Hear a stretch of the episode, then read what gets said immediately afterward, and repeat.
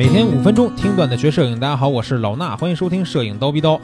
最近啊，身边我发现啊，用微单的这个摄影师啊，或者是咱们的同学们、听友们越来越多了。那有时候大家就会吐槽我说：“老衲，你老讲你的佳能那相机，对吧？没办法，我用佳能啊，是不是？”他说：“你能不能给我们讲讲索尼微单呀？是吧？我们这么多人用微单的人，没关系嘛。我用微单用的少，但咱有这个用的多的朋友啊，是不是？你看这个听了会让你耳朵怀孕的赵军老师。”他就是微单摄影方面的专家，对不对？所以今天咱们的刀逼刀呢，就专门请来这个赵军老师，给大家讲一讲微单摄影当中的一些注意事项。那下面呢，咱们就有请赵军老师。很多朋友在学习了一段时间的摄影之后呢，开始尝试一些全新的技巧来拍摄一些生动的画面。比如说，在旅行的过程当中，如果认为摆拍太过于死板，其实可以选择抓拍。但是在抓拍的过程当中呢，可能是比较生动了，但是这个对焦的失误率也由此而产生。比如说，我们拍出来的一些运动当中的画面呢，往往是虚的。那么这种虚并不是画质不好产生的虚掉，而是我们拍摄的模式没有选择正确。哎，怎么才能选择一个正确的模式来进行拍摄呢？其实微单相机有很多自己独到的特点，可以专门来把这样的题材拍摄的很完美。比如说，如果你拍虚了，说明你的对焦方式可能是不正确。什么样的对焦方式呢？现在很多微单有自己的黑科技啊，比如某品牌的微单相机呢，就有像四 D 对焦这样的黑科技，可以通过相机识别出运动的物体，而且一旦对上焦，就会死死的抓住这个物体，就不会再让这个物体所逃脱了。而在对焦的过程当中呢，不管是你拍摄的这个人也好，宠物也好，或者是小朋友也好。不管它怎样的移动，那么相机呢都会死死的抓住它。这个时候，你按下快门进行连拍的时候呢，就可以抓取一个连贯的动作。那从中你只要选出一张表情或者是神态最佳的那一张，你就成功了。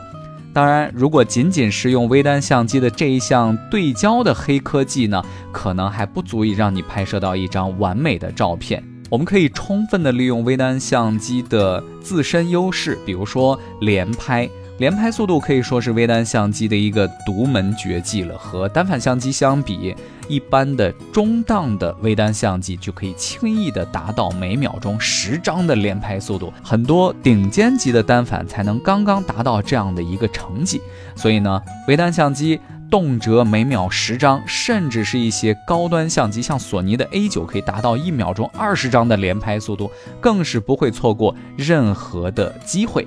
在掌握好这样的两个拍摄的技巧，以及利用好我们微单相机机身的素质之外呢，接下来你只需要控制好你的快门速度就 OK 了。这个快门速度也是我们不得不跟大家提到的一点，因为很多朋友呢在拍摄的时候，其实只是选择一个半自动的模式，关注到的是我们现在用到的怎样的感光度，用到的是怎样的光圈。但是却忽视掉相机自动运算出的这个快门速度。有的时候我们在拍摄运动物体，而相机计算出的速度只有五十分之一秒。那么你在拍摄一个骑自行车的人，在拍着一个奔跑当中的人，势必就会拍虚。尽管刚才的那一些设置全都是正确的，所以说我们也要根据拍摄的情况、人物移动的速度来选择一个合适的。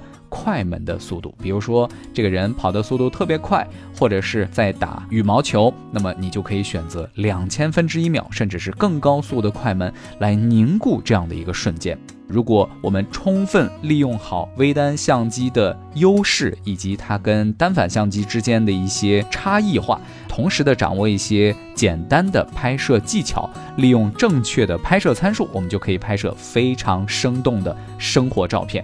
而这样的生活照片，赵军老师也是希望大家能够多尝试在运动当中进行抓拍，因为我们身边的很多朋友呢，他可能不是专职的 model，所以呢，他可能在固定摆姿的时候会觉得不太自然，而在运动的过程当中来抓拍他的神态呢，就会看上去自然很多了。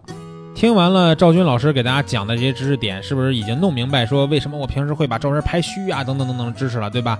如果呢你想了解更多的这个微单摄影的知识啊，有福利了！今天晚上呢，赵军老师会开一堂专门的免费公开课，去给大家讲一讲微单摄影方面会刷新你认知的七个层次。啊，这一节课里边的知识点就非常多了啊！所以你如果想学习微单摄影，你拿着一个微单相机，你拍不好照片，今天晚上必须来听赵军老师这节免费的公开课。免费公开课，不听白不听啊！再次感谢赵军老师来刀逼刀做客，今天晚上去直播课里边找他吧。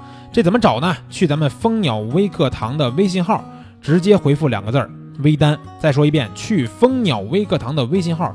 直接回复“微单”两个汉字，你就能得到一张课程报名的二维码，扫码直接报名进去免费听课。今天的节目就是这样，明儿早上七点咱们不见不散。